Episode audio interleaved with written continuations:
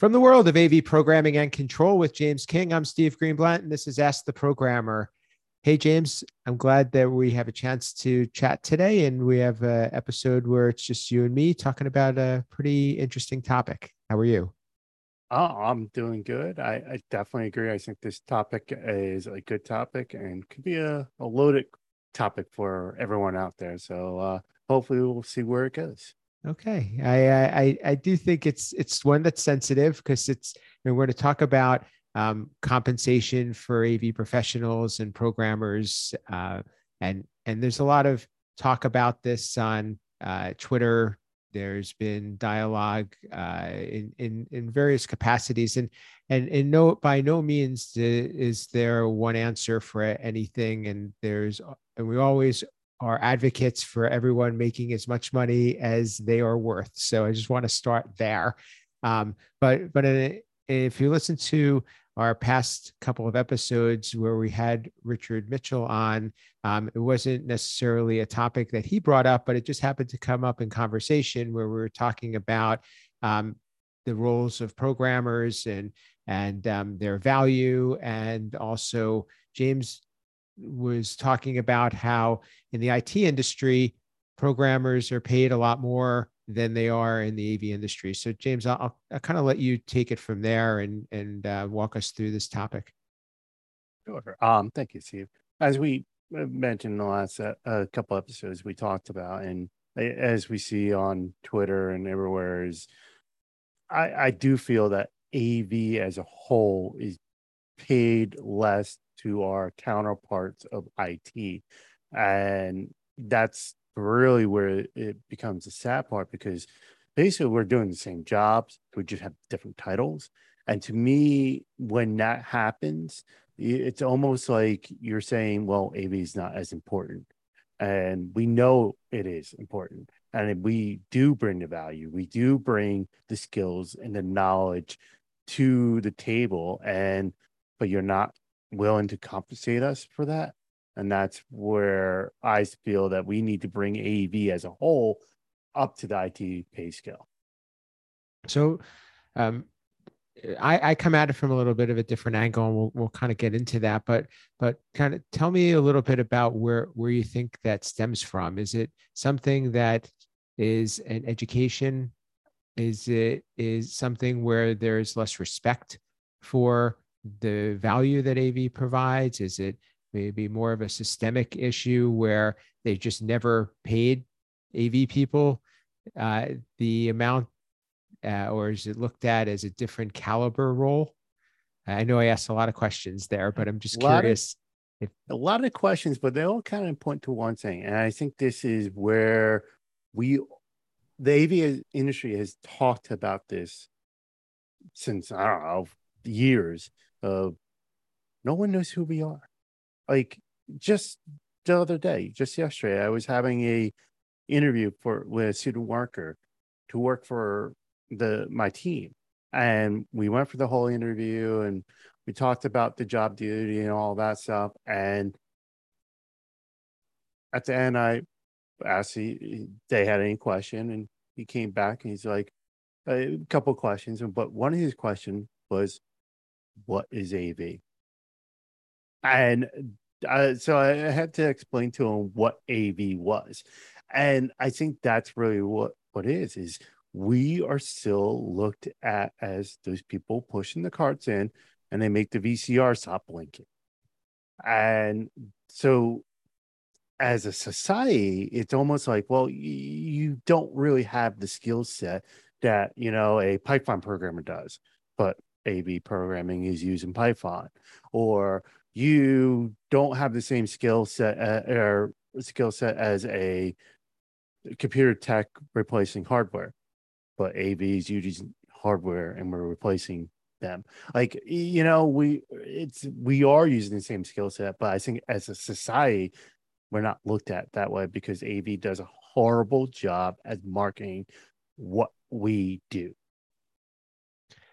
So you would think about that in the last couple of years. You know, we're talking, we're recording this in 2022, post um, well coming out of the the pandemic um, still in in the, you know a covid world but but back to more in person if it wasn't for av how would business have been able i mean i can't even imagine that even with all of the the assistance and even with everything that went on to keep business going financially we would have survived because i i just don't think and AV is really what made it happen, in my opinion.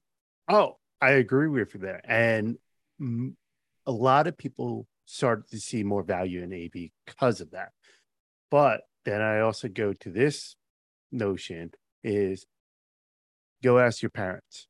They know what Zoom is, but ask them, is, is that AV or IT? They're probably going to say, hey, that's technology, that's IT. They're not going to call it AV. Like that's the thing is people. I mean, we all walk around with AV in our pocket, a cell phone, but they're called tech giants. They're tech companies. Apple, Google, these people, these companies are known as tech giants or IT giants, but they are making devices that have cameras, microphones, displays, all AV products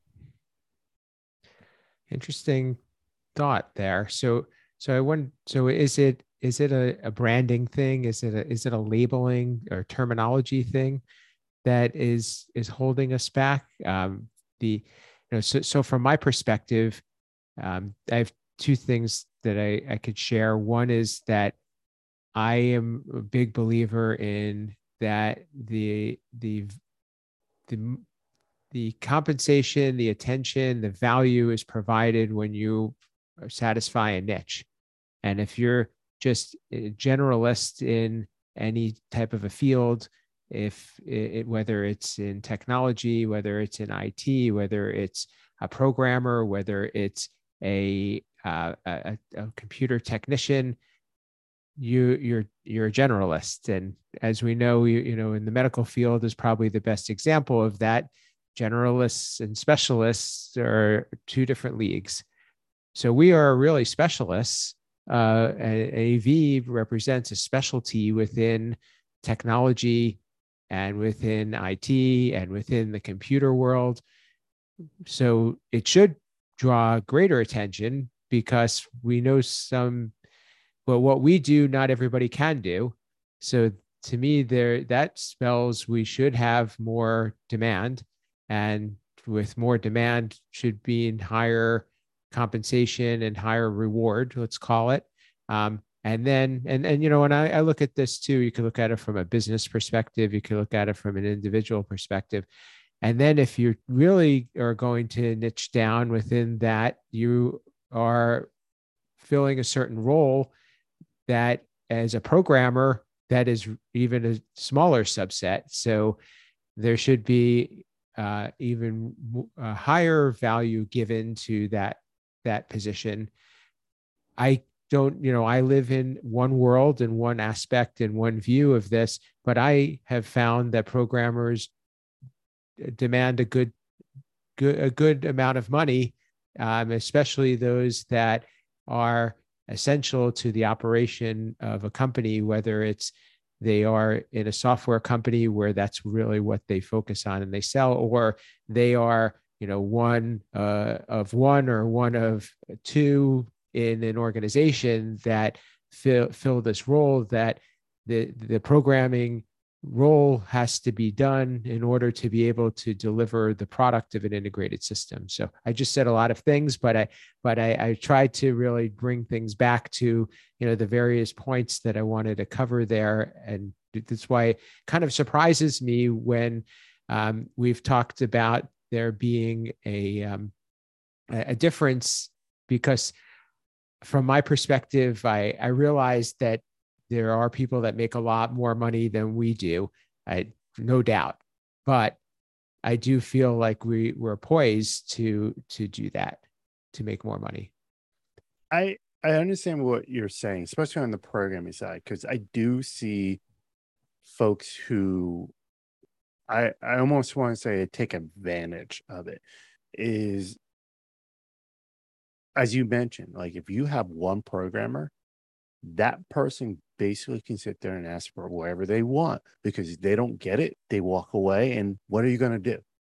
You know, like take an example is if you have a family vehicle and you own, you're a one vehicle family, one car for your family, and that car is having problems, and you take it to the shop and they say, "Hey, this is going to cost you a million dollars." Uh, yes, I'm using a high number there you're either going to pay that million dollars or you're going to buy a new vehicle. You you have no options. Now, if you are a multi-car family and one car has a problem, then yeah, you can be like, okay, I'm going to shop around. I can find, or that can wait. Like it's not a problem. But yes, that's the problem I feel is you do have people who generally say, well, you know, you can't do this without me. You're going to pay me whatever you I think it it should be. And there are some people who do take advantage of that and put a high number on their line item. And then you'll have folks like Steve and myself who see that line item and be like, yeah, no, it, that's a that's too high. No way we're paying that much. Cause we know better. Um, it's that's a problem. Is people are take trying to take advantage of the unknown situation. The way I take it and and on the flip side is you know for me I, I i really try to look at things through a business lens. And if if we could charge more and we can get more and we can provide value and clients are willing to pay that that needs that reward needs to be there. It's it it's it goes it's a two-way street. Like we we we win together we lose together. We we need to be able to to say that um, uh, if i'm selling programming and my and my my services are are and we're getting paid well for our services i want to pass that down to the people that are are making it happen. Um, the the um, the flip side is is that knowing how your skills uh, are valued in the market and being able to be realistic about that. So uh, but but uh, it's it's a very interesting topic because i think that it comes from a lot of different angles. And I think that there are some organizations that are realistic or that are um, trying to be more fair. And then there are others that aren't. Now I'm thinking within our, our industry, but but where you're coming from is you're saying that our industry isn't respected enough. And that that's something that I think we we have to look at together as a group and say that we either need to say that we um, we value ourselves as higher to start and then we also need to demand more. That and uh, i wouldn't go as far as a that we're not respected. It's that we're unknown. And that's kind of our own fault because we you know you look at any plays your stage crew are the unknown people. You're they're dressed all black. They're not supposed to be seen. Uh that's what we are AV. We are people in the background. We're not supposed to be seen.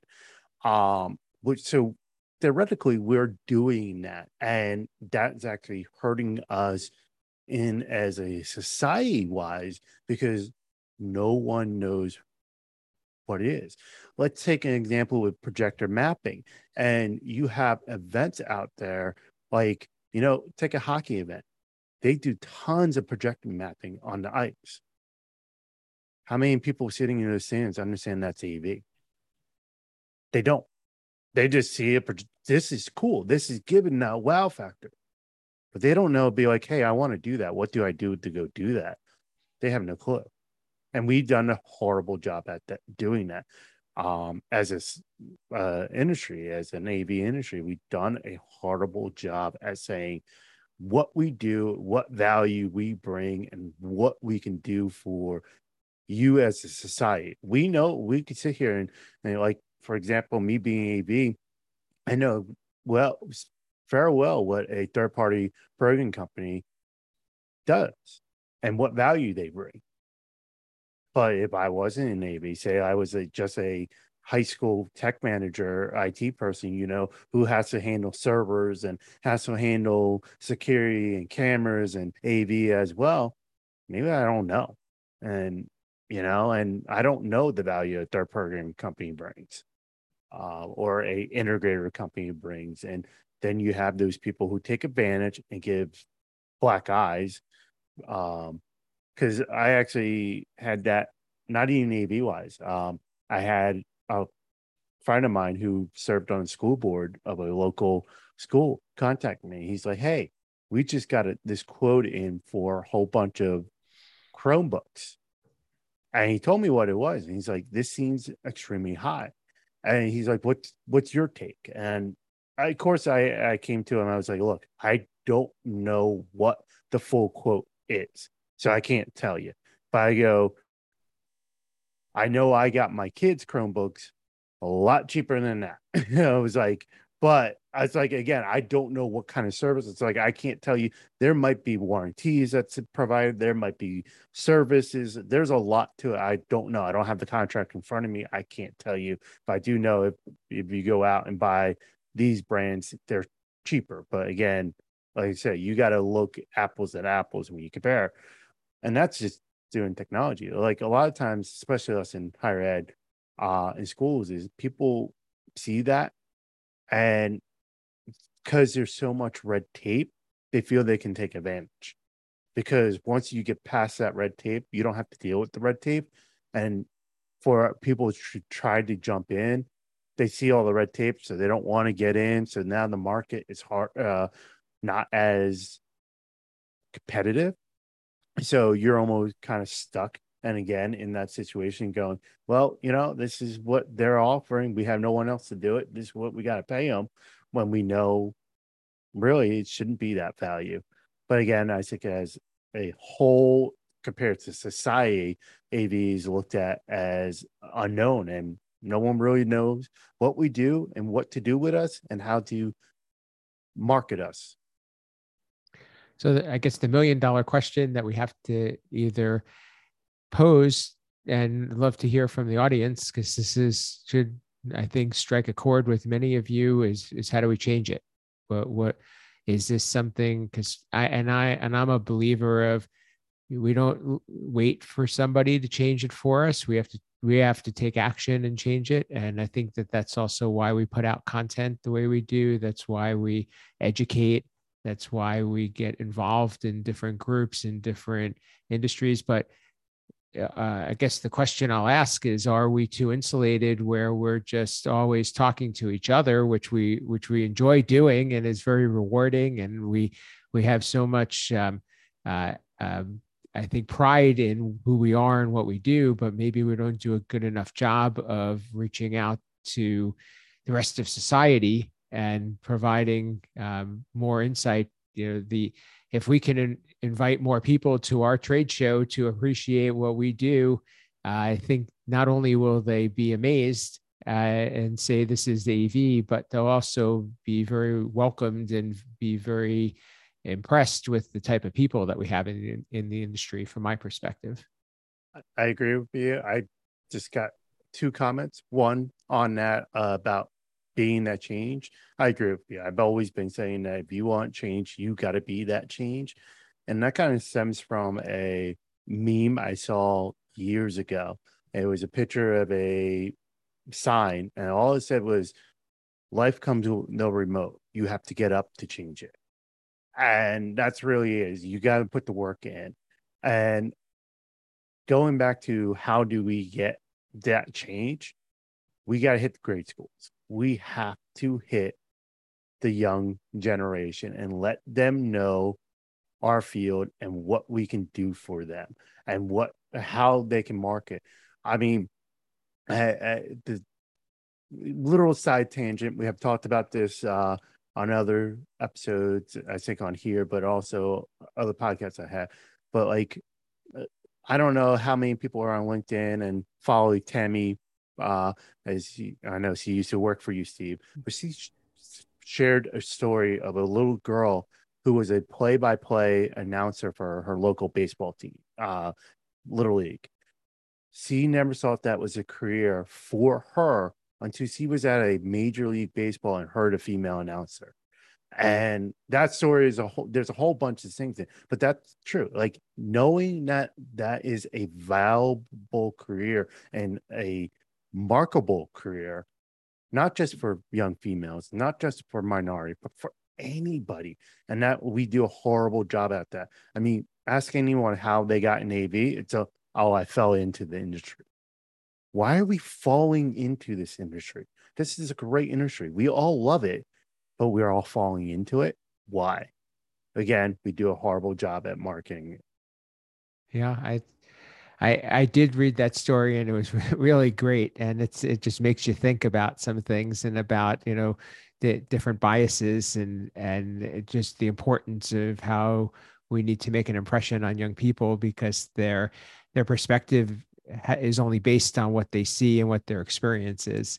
Um, so, but but yeah, I I I um I I definitely respect and and um, applaud all the things that you're saying because it's it's important. I think so. Maybe what we're we need to look at in the future for for both this show and and other ways is trying to highlight more of those people who are new newer to the industry and um, give them a voice and a platform, but also try to figure out how do we get more of them. How, uh, what what brought them here and what advice do they have to help bring more people in? Um, and I know that that's been uh, a plight of NSCA with their Ignite program, and they they have uh, uh, there there's several companies that take advantage of the grant that they provide for interns, and I know that several manufacturers are uh, Crestron included um, have very big internship programs, which I uh, I very I think is is a great way to expose people because even if those people don't end up working for those companies, they still have gotten a taste and they could tell their friends and maybe there's somebody that they know that will end up being in the industry. So I agree. Um, and again, I, I the internship is great, I, but I think that's too late. You, uh, research shows, especially for young females, you got to hit them when they're 12. Hmm. Around 12 is when they start you know, taking their path of what they want to do. And I think that the AVIXA Women Council did a great job with the Rivers, the Rosie Riveters campaign. And what they were actually doing in those kits was they were putting flyers and marking of AV in there, which is what needs to be done. That's where we, if we want to make that change, we got to get into the sixth, seventh grade, get into STEM, and really show what AV can do. Yeah, I I I think there's been so many people that have wanted that. So that that's great advice. And I, I have been following that. And, and if you want to learn more actually about that, AV Nation has a great special AV Nation special on Rosie Riveters, which I, I, I got a lot of value out of. And I also need to plug another show that just rebooted on AV Nation called the AV Profession. And uh, they they are trying to bring to light some of the newcomers to the industry so that that's another way you can learn more um, but i think this has been a great conversation it's certainly not the last time we're going to talk about it um, but but um, we'd love to hear from you out there um, your comments your thoughts we touched on a few different areas so i'm sure that it's going to strike a chord but but please reach out to us and uh, james how, how can they reach you and uh, learn more about the content that you're putting out? Uh, as always, uh, Twitter, AV underscore James King, uh, AV in the AM. That's where you normally find me. Uh, writer for the Higher Ed Digital Magazine, IT and AV column, uh, member HETMA, crew member on AV Life. Again, you Google me, you'll find me. Absolutely. And for me, you can reach me at Steve Greenblatt on social media, uh, Twitter and LinkedIn are where I am most present. Uh, you can also listen to another uh, control and programming related podcast called A State of Control on AV Nation, which I mentioned earlier. That's at avnation.tv. Uh, you can also uh, read some of the things that I write on my company blog at controlconcepts.net, as well as AV network and uh, commercial integrator. Uh, but we really want to hear from you and uh, please uh, leave us a rating review, reach out to us on social, um, and check us out on uh, Apple Podcasts, Google Podcasts, and YouTube. So that's what we have for today. And this has been Ask the Programmer.